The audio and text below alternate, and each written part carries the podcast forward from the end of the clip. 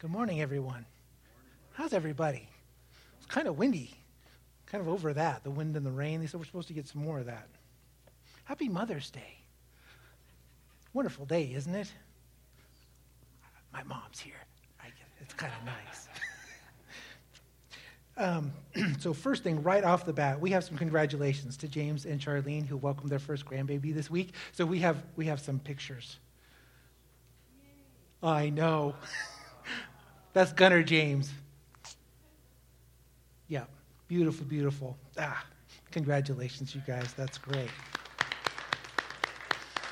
Hmm. Okay. Ah. Oh, quick announcements. Uh, what do we got here? Um, so we uh, we just had food bank. We had uh, what do you think about 140? So, yeah, so a little bit down, but um, yeah, it was. I tell you, food bank has been mentally and physically challenging. It seems like we're kind of under attack right now.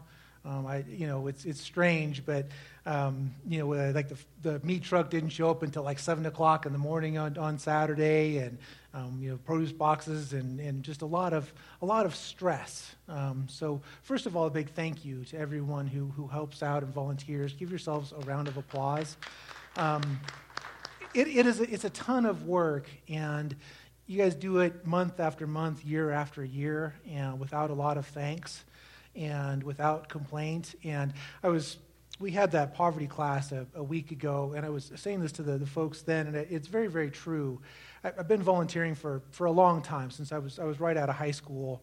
And I would say that this is one of the things that's very unique about our church, and that is when we have meetings, when we have the food bank, it's not a complaint fest. It's not a gripe session. It's not like an HOA meeting.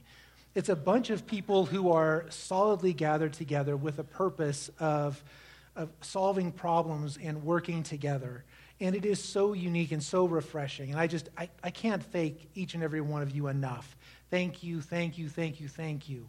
Um, you guys make it work and you make it work well. And again, just thank you from the bottom of my heart. It, it really is unique and refreshing um, to be part of an organization. I know it, everybody's volunteering, they're giving their time for free, and it's a lot of hard work, and uh, I, I, cannot thank you enough. So, our, our next one, I think, is uh, June 11th and 12th, will be our, our next food bank, and so we get a few weeks off, and then we get to do it again. so, um, again, thank you very much.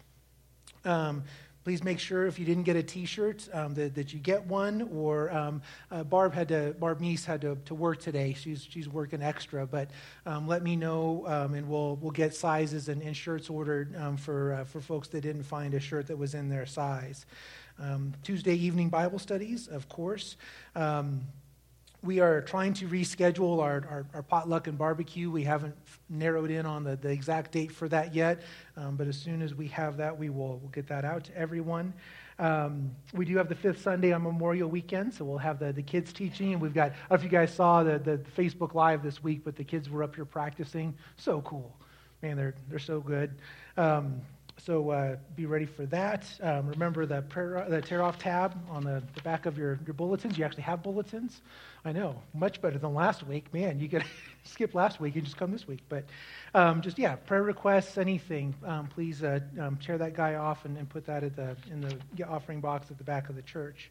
Um, and again, please remember the library. Uh, we have quite a few wonderful books back there. Um, I was uh, there's actually quite a bit of stuff from like the Alpha Omega Center. There's um, great Bible studies. There's a lot of stuff in the library. If there's a topic that you're fascinated in, we were listening. Uh, Ryder and I were listening to a podcast earlier this week, and um, the guy that was on there um, was was a young earther. He was talking about why he um, believes in a young earth, and it kind of got Ryder talking about it. Um, and uh, I, I, don't necessarily agree with everything the guy said, but it's a good point of conversation um, and a good point of, of, research to go, hey, why does somebody think way differently than I do? Why does someone hold a completely different philosophy about things than, than I do? And we have resources here available for free to go and, and study those things. So don't be afraid to, uh, to jump back there and find something. Speaking of Ryder, he is our, our, our joke contest submitter for this week. Um, he, he has the, the, the grossest joke book and this week it was his duty to assail me with all of these jokes. And so now it is your turn. all right. so there's three. They're, they're quick. They're right in a row. So what's dumb? directions on toilet paper.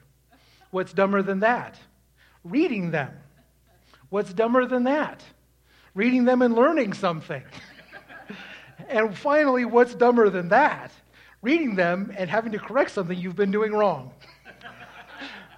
there you go. So, that was my week.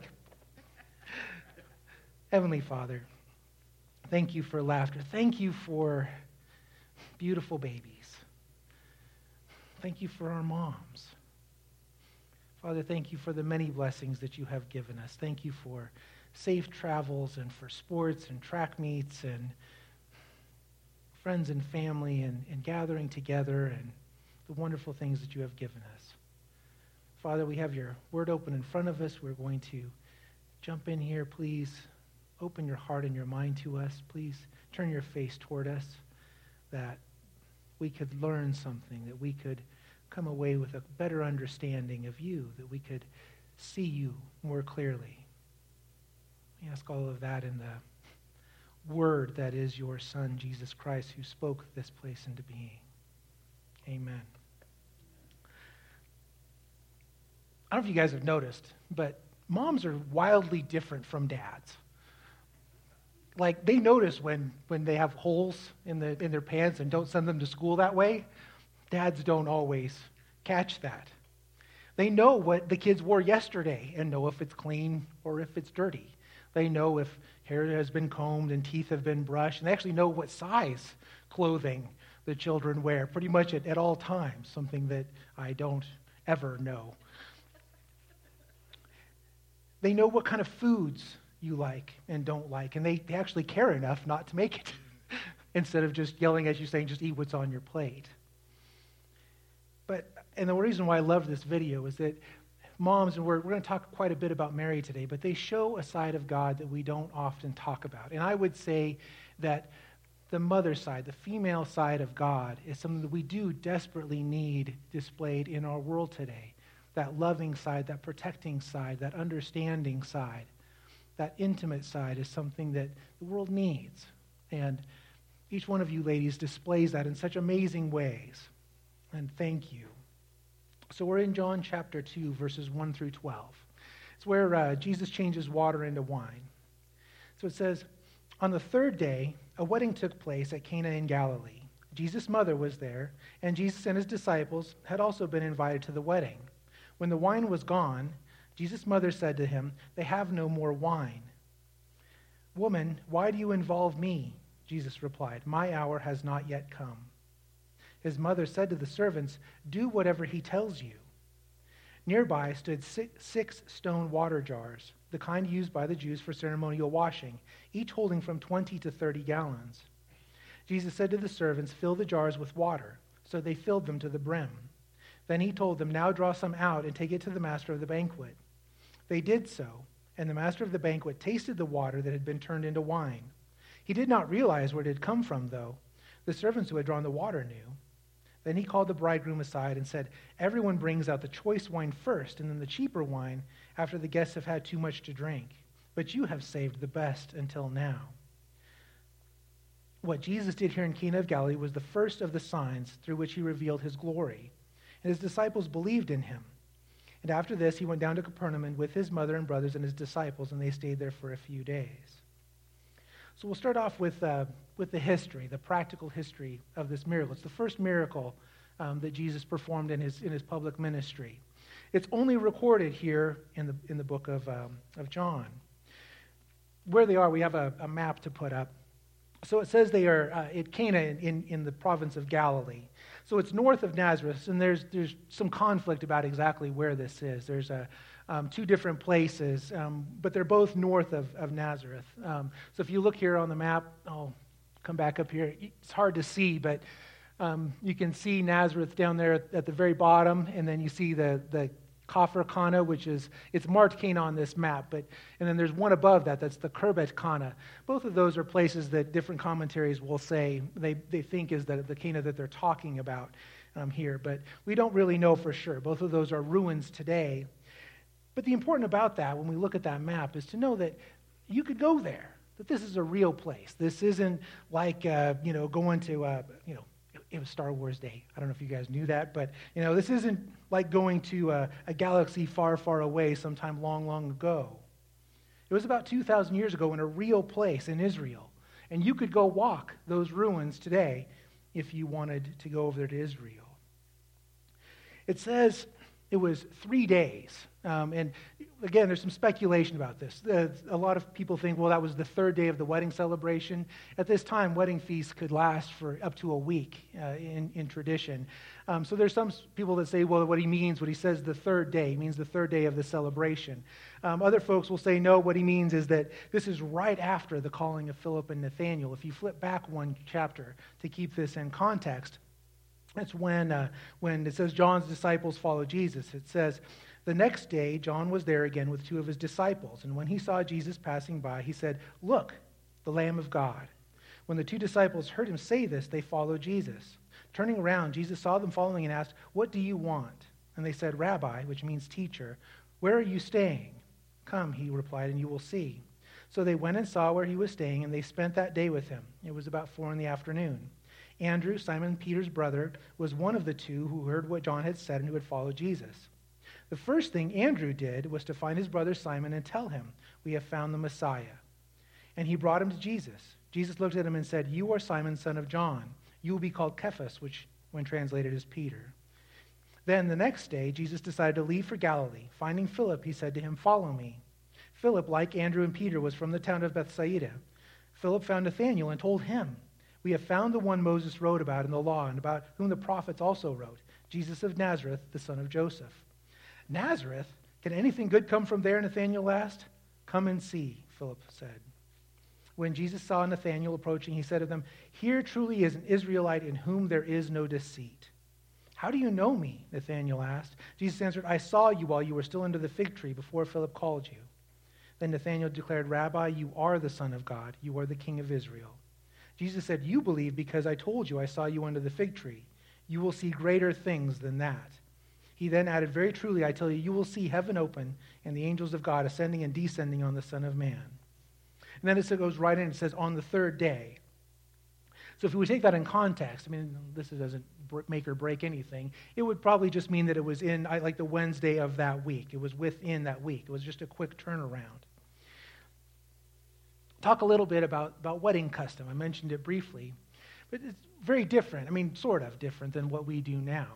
So, a lot of times we talk about arranged marriages, and in a sense, these are arranged marriages in that the two families would have get together and have a conversation about their kids getting married.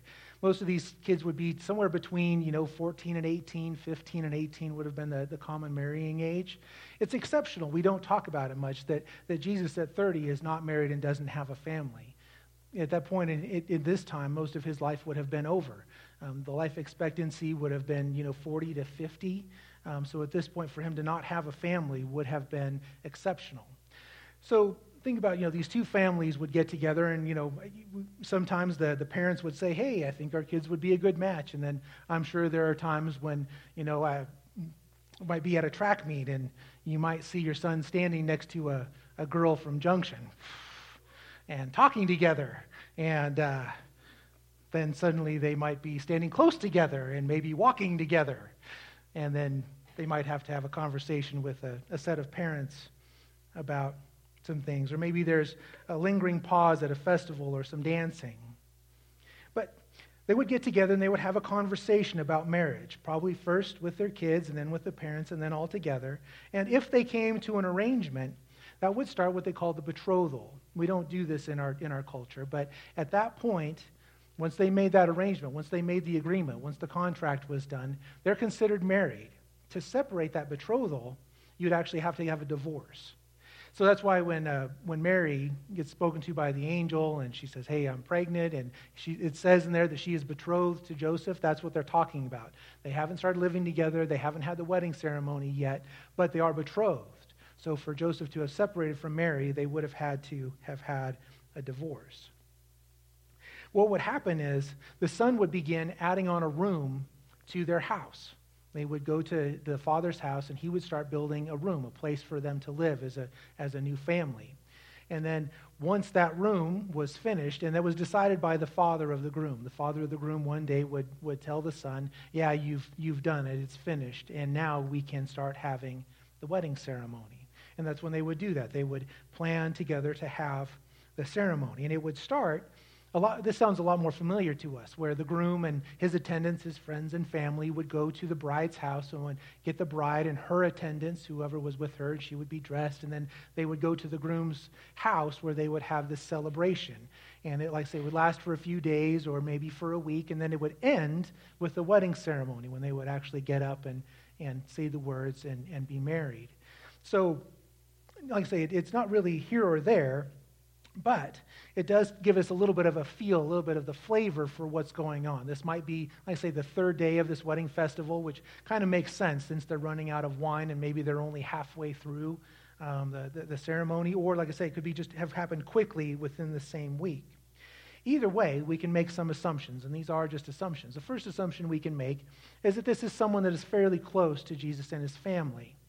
We can make that assumption because Mary is not only there attending the wedding, they use a, uh, John uses a different term for her attendance than she does for Jesus and the disciples.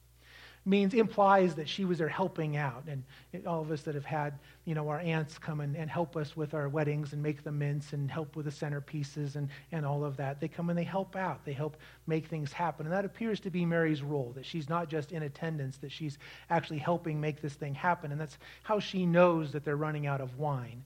Generally, hosts don't stand up in front of their guests and go, um, We're out of food. We're out of drink. Help. They don't do that. It's embarrassing. So she knows that this problem has happened, and she's trying to help the family deal with that. The other thing is that we can say that. Um, you know, Jesus was invited, and he brings the, uh, the disciples with him. But that word, like I say, it denotes a different function than, than what, uh, what Mary's function is at the, at the wedding. It's also fun to note, you don't need to know this, but notice that John doesn't call her Mary, calls her the mother of Jesus. He uses those terms throughout his book. John's his terminology is, is absolutely beautiful. And it's possible, and uh, we can speculate, that at this point that Joseph has died.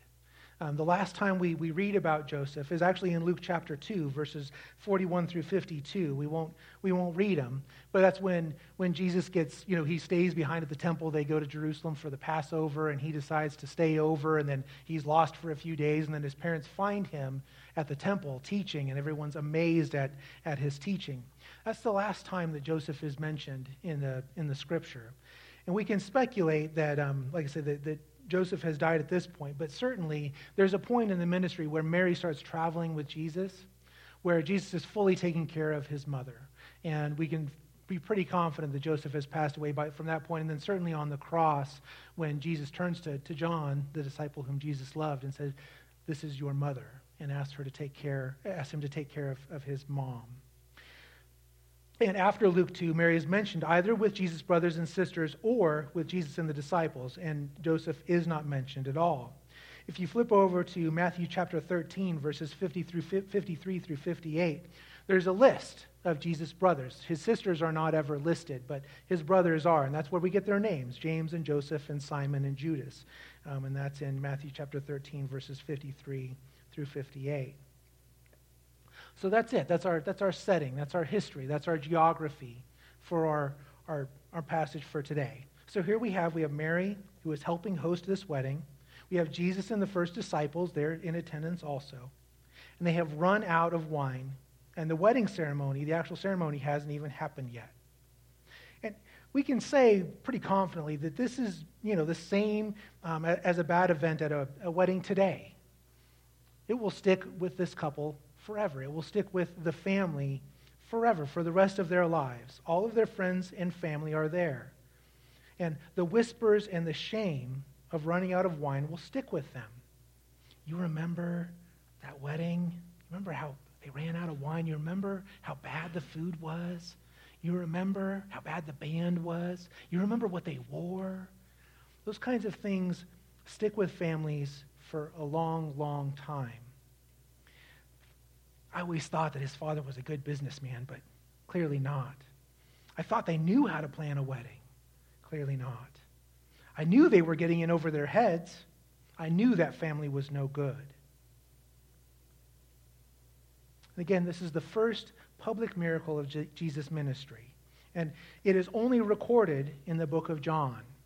John records eight miracles in his gospel, but he does so with a purpose. We've recapped this the last couple of times, but John tells us the purpose, why he put these eight miracles in. If we go to John chapter 20, verse 31, it's in your bulletins, but it says, But these are written that you may believe that Jesus is the Messiah, the Son of God, and that by believing you may have life in his name. That's why this miracle is written down. That's our angle. When we look at this miracle today, that's what we're angling for, is that we would see this miracle, that we would believe that Jesus is the Messiah, the Son of God, and that by believing that we would have life in his name. And remember, knowing that Jesus is the Messiah, knowing that Jesus is the Son of God, is good. But even demons recognize Jesus for who he is. Even they acknowledge his power and authority. It's the faith and the love that turns our hearts. And the fruit, the evidence of our salvation lies in the actions of a changed heart.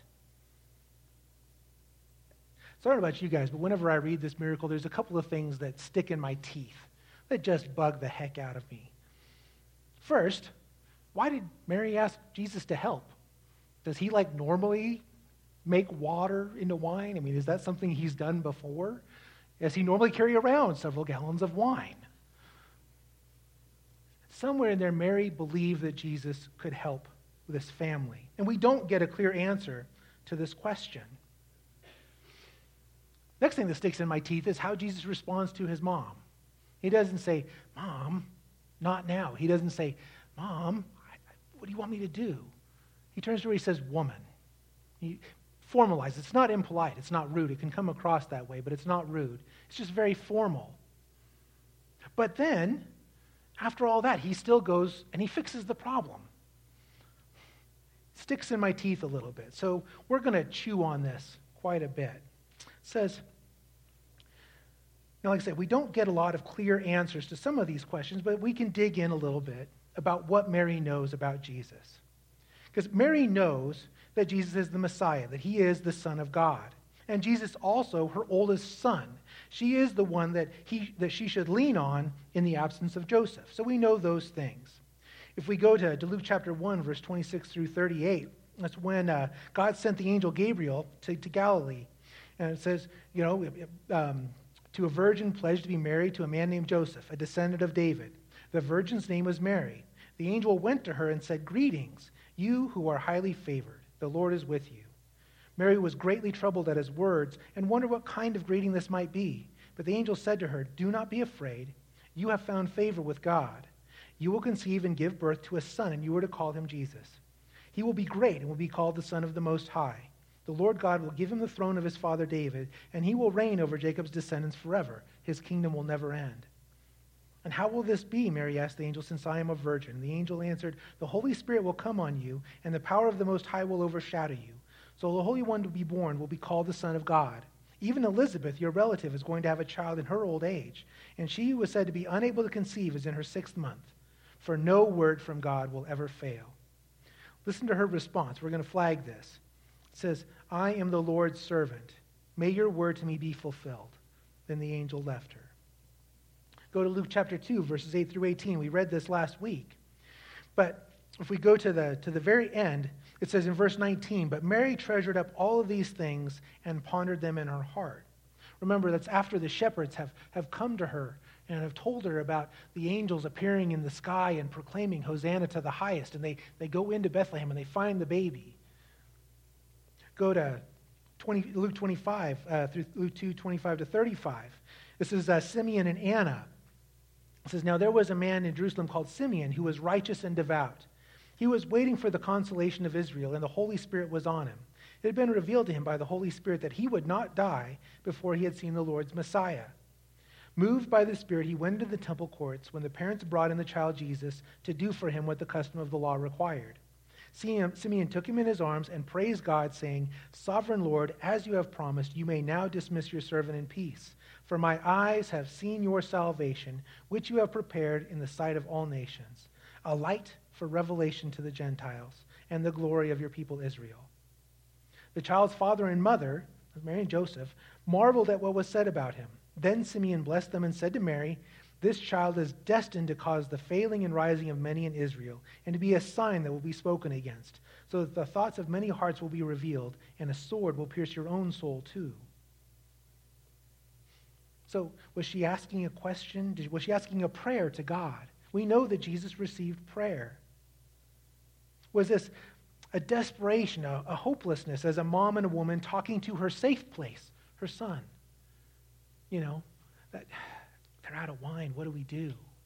Just having a conference, not really meaning for him to, to solve the problem, but just wanting to talk about it. Did she know that Jesus had the power to help? Was she directly asking Jesus to intervene in this instance? Was she asking Jesus to reveal himself as the Messiah? Was she asking, kickstarting this public ministry? We don't know. The scriptures don't tell us.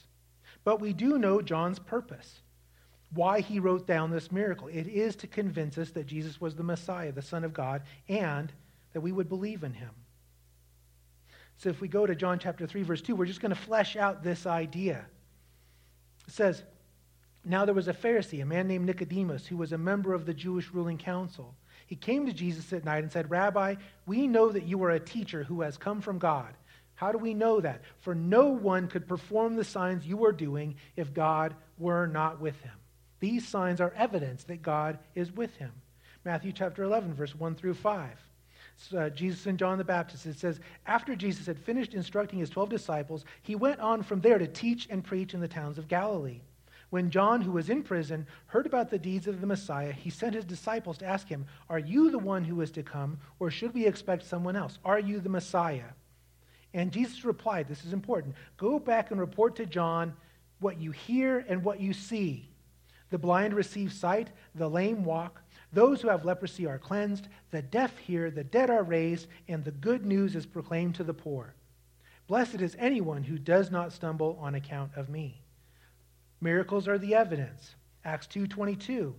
Fellow Israelites, listen to this. Jesus of Nazareth was a man accredited by God to you by miracles, wonders, and signs, which God did among you through him, as you yourselves know. This man was handed over to you by God's deliberate plan and foreknowledge, and you, with the help of wicked men, put him to death by nailing him to the cross. But God raised him from the dead, freeing him from the agony of death, because it was impossible for death keep its hold on him. Those miracles performed and recorded serve the purpose of giving concrete evidence to who Jesus is. If we were to turn back in your Bibles to, to Exodus chapter 8, it's the, the 10 plagues of Egypt. Remember, there's this back and forth between Pharaoh and, and he's got his guys that can do the, the snakes and all that stuff. And, and then you've got Aaron and Moses coming up and they're proclaiming God. And, you know, they take the staff and they throw it on the ground. It turns into a snake. The, the Pharaoh's guys do the exact same thing. And then the plagues start happening. So there's the first one, you know, where the river turns to blood, and then frogs cover everything, and then gnats cover everything, and then flies cover everything. And then everybody gets sick, they get boils, and then hail comes and destroys the crops, and then the locusts come and destroy everything that's left, and then darkness comes. A darkness you can touch. And then it ends with, with the Passover, with the killing of the firstborn. But that plague of gnats in Exodus chapter 8, verse 19. See, there comes a point where those guys that, that stood there and, and threw their, grounds, their sticks on the ground and made them turn into snakes, where they're forced to acknowledge God. And that's exactly what they say after this plague of gnats.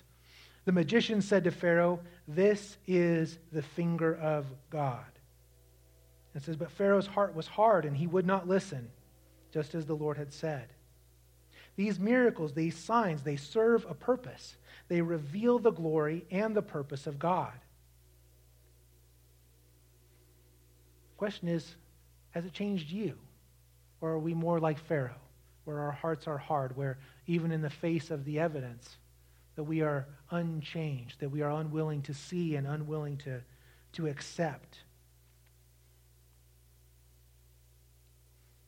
But the first thing that happens, though, before this miracle, before the waters changed into wine, is a change in relationship.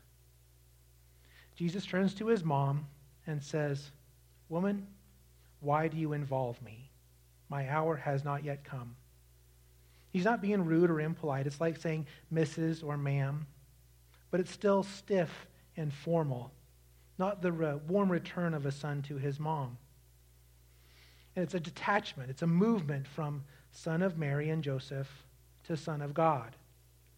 There's another very similar passage where Jesus does this. He detaches himself from his human family. If you go to Matthew chapter 12, 46 through 50, it says, While Jesus was still talking to the crowd, his mother and brothers stood outside wanting to speak to him. And someone told him, says, Your mother and brothers are standing outside wanting to speak to you. And he replied to them, Who is my mother and who are my brothers?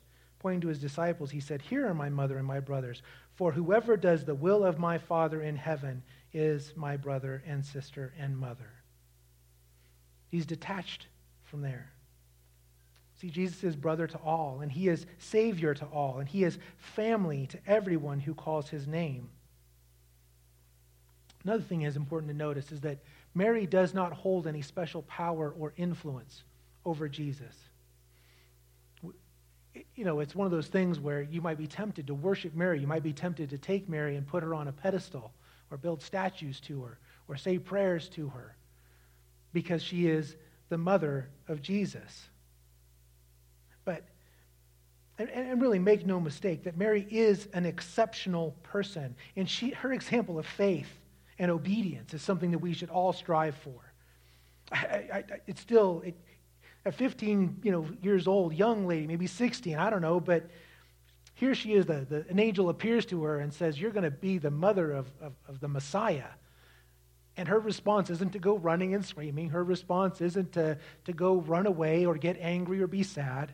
She says, I am the Lord's servant. May your word to me be fulfilled. Ask my mom, she's here today, how I was at 14, 15 years old.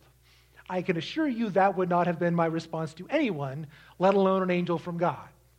I couldn't even manage to do my homework. I couldn't manage to get out of bed on time, let alone say, I am the Lord's servant. Now, she is not to be worshiped, but we should marvel at her faith. She's not an intercessor who holds power over Jesus because she is his mom. And again, Jesus does not play favorites. He meant what he said when he says, Whoever does the will of my Father in heaven is my brother and sister and mother. And again, Mary, marvel at her. She accepts this. There's no argument, there's no back and forth, there's no nasty whispering, no look of horror, no yelling. And remember, Jesus is 30 at this point. He's, he's long past the age where he would have been married and on his own. But I was thinking about this that from where I am right now, it kind of speaks to me because my kids are, are getting to that point where they're, they're separating a little bit, where they're becoming self sufficient. And I spent so much time, so much time looking after every single detail of their lives, up and at them, hair and teeth, dressed in breakfast lunch and mask and water bottle, backpack, homework, permission slips. And then suddenly they're up and ready to go before you, you even ask. Their hair is combed and their teeth are brushed, and they remember to wear their retainers. I never remember to wear my retainer. Their beds are made and their floors are picked up, and I didn't even ask. They roll their eyes at me when I ask about homework or, or laundry because they've already done it. They take care of the dogs with, without asking. They take care of the dishes.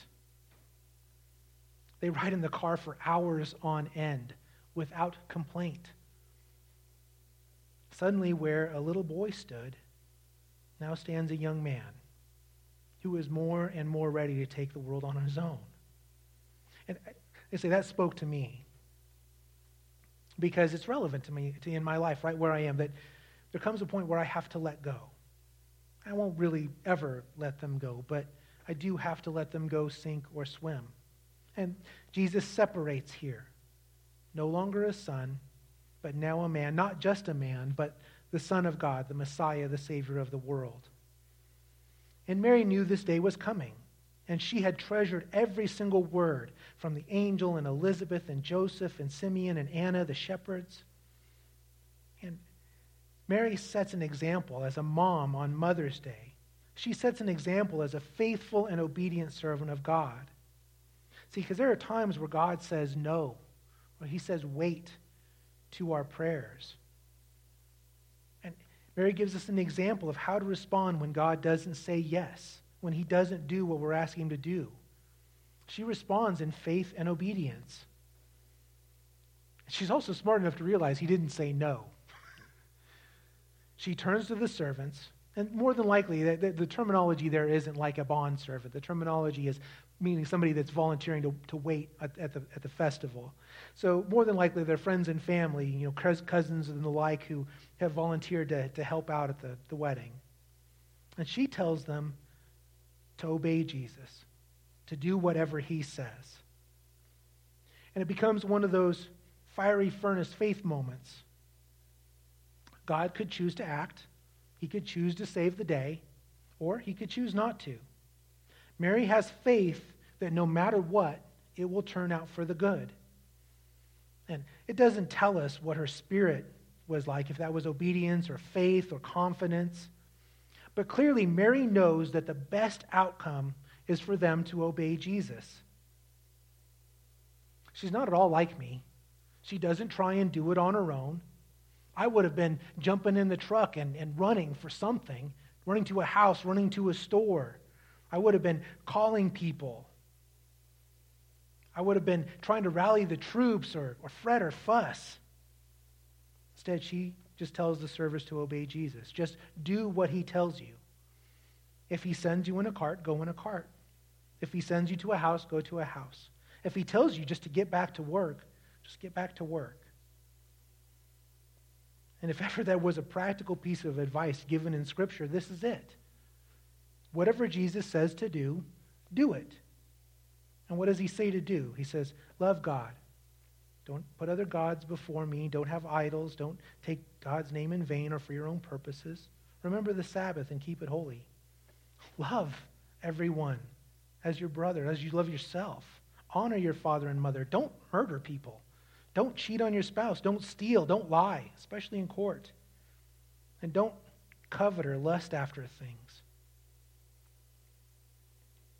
there's a whole thing we're not going to get into because we don't have time, but there's a whole creation side to this miracle.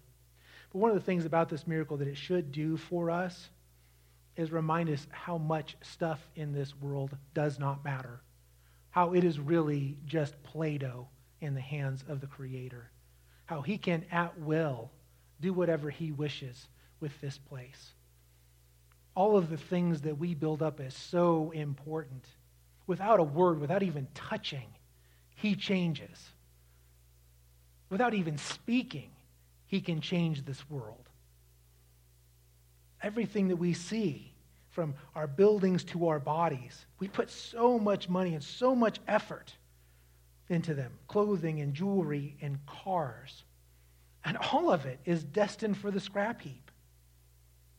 We worry about inflation and housing prices and lumber prices and those things matter because we are called to be good stewards of the gifts that we have been given by God. But in the long run, all of those toys are going back into the box. God will remake the earth. It's, not like He's going to build a monument to the stuff that we managed to keep our whole lives. It's all going away. Billions of dollars, they don't matter. Boats and mansions and fancy clothes, fancy shoes, they don't matter. We should focus on the eternal.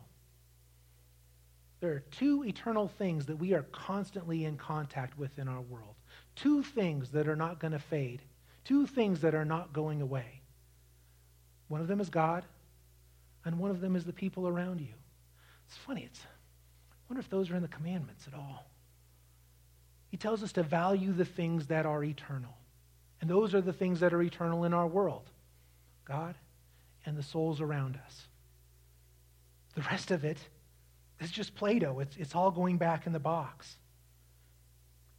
He, Jesus says, He says, what does matter? Focus on the eternal, not the temporary. Take care of widows and orphans. Take care of prisoners. Take care of the poor. Spread the gospel, the good news about Jesus coming into the world. And don't just talk about it, do it. The commands of Jesus are not something to only sit around and have a conversation about. Don't, it's fun to debate Scripture, it's fun to chew on and discuss issues and ideas. But it's all rather pointless without action. The servants are told by Mary to obey Jesus. They listen and then they go and they do what he says.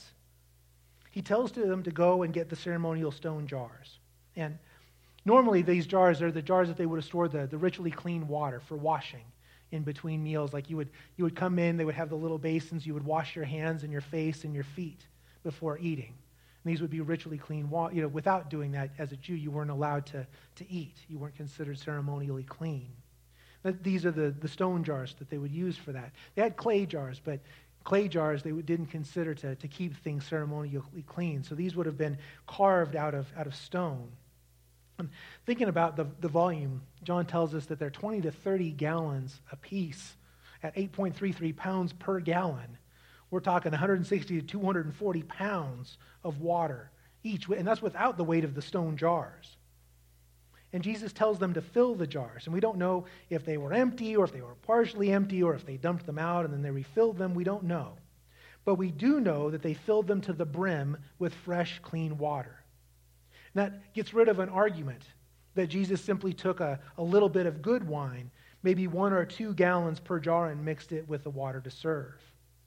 That detail of the jars being full to the brim, it removes the idea of adding something to the jars to make the wine.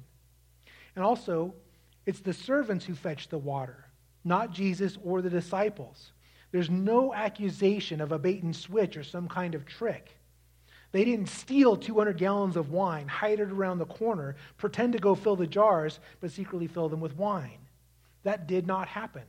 Jesus never touched the jars. Never. There's no ritual. There's no magic. We watched Doctor Strange last night, you know, little symbols and sparks flying everywhere.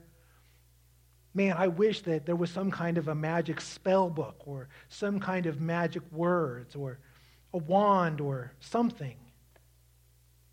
But this power is not available or attainable by man. We need to realize that even if we had the stone jars, even if we had the spell book and all the ingredients, no matter what, we could not do what Jesus did. Like in Exodus, we have no choice but to acknowledge that this is the finger of God. They take a ladle full of wine to the, to the wedding planner, to the, the head waiter, someone in the family who was coordinating the celebration. They were responsible for tasting the food and the wine, making sure the glasses and the plates were full, the music was playing, the decorations were just so, etc., etc. You guys ever see the movie Father of the Bride? It's got Bronson Pinchot as the, as the wedding planner. He's, you know, in his suit. He's, oh, yes, it's going to be wonderful. We're going to have the doves over here and the waterfall. Yeah. Oh, it, it is Martin Short. You're right. or uh, did you guys watch Crazy Rich Asians that, that came out not too long ago? The wedding at the end of that movie is amazing. They've got this whole thing turned into a you know a, a rainforest, and then water comes down the aisle as the broad bride walks down. There's floating flowers. It's that kind of no. I know I've never seen a wedding like that either. But this is the person who would be responsible for that, and he says, "It is the best wine." It, it, he goes to get the groom, and he's like, wow, man. Most people, they would wait and they would serve the good stuff first while everybody's sober, and then as their, their taste buds have, have gone south, as they've gotten a little bit more into the sauce, we, we serve them the cheap stuff. But you have saved the best for last.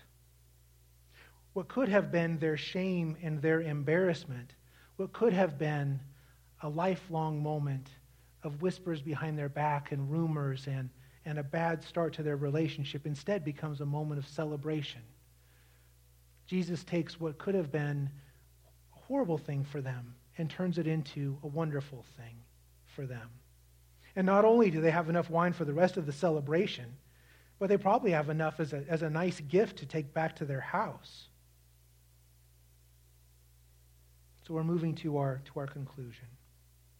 We need to remember the point of this miracle. The point of this is that Jesus is the Messiah, that Jesus is the Son of God, and that you would believe that he is the Messiah, and that by believing that you would have life in his name. So why didn't the servants fall down in that moment and worship God? Why didn't the groom? Why didn't the head waiter? Why didn't everybody who knew what was going on behind the scenes why didn't they immediately turn and worship God? Why didn't they repent right then and there? Why wasn't this, didn't this turn into a massive worship fest with baptisms going on? Why? In the face of this miracle, in the face of what just happened, with Mary standing right there, with Jesus right there, with the disciples right there, knowing who Jesus is. They've been baptized by John the Baptist. They know Jesus is the Messiah. They have the words of the gospel in their hearts. They're all right there. Mary could testify directly that an angel spoke to her, that he was blessed by Simeon, blessed by Anna, that he was prophesied about. This miracle, they saw it, they touched it, they drank the wine. And yet, like Pharaoh, their, their hearts were hard. In the face of that miracle, in the face of that happening right in front of them, drinking it themselves, they still were not changed. That's tough, isn't it? to know that in the face of these miracles, we can still remain unchanged. That in the face of the wonderful things that God does, that we can still keep our hearts hard.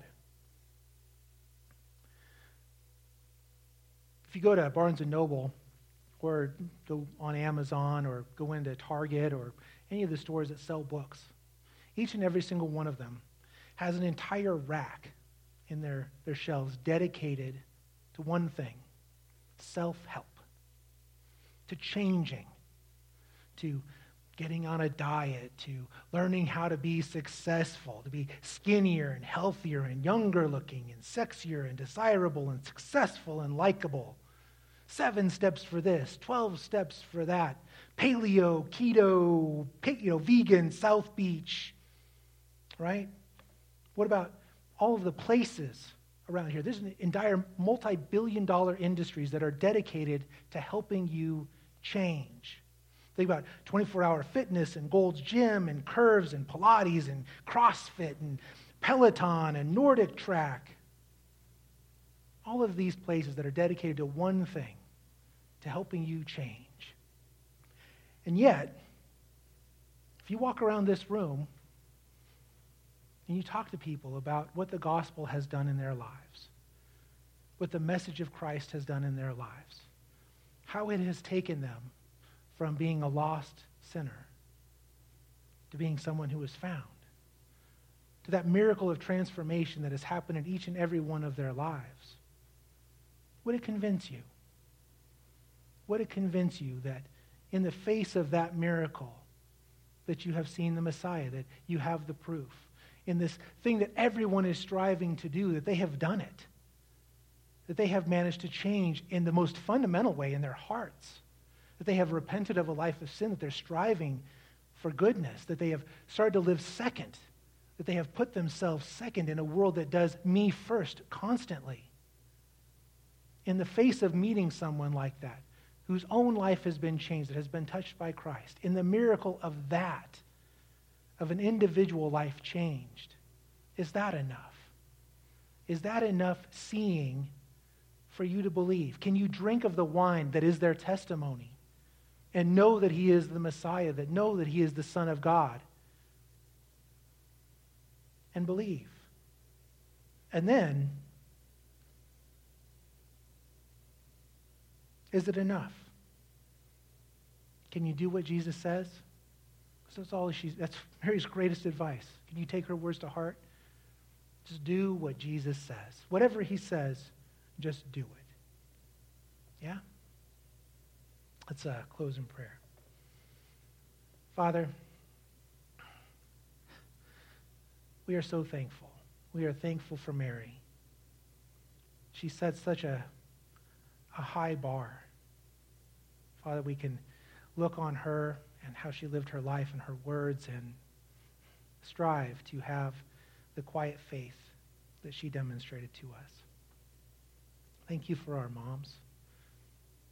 Thank you for all of the love and the care and the protection and the strength and the perseverance and all of the many wonderful things that they give us. They take the hurt that we dish out over and over and over again, and they return nothing but love. They work so hard and they strive. They strive so hard to make everyone else's lives better while doing without themselves. They set such a wonderful example for us as to how to actually do what you say that we should do. Thank you.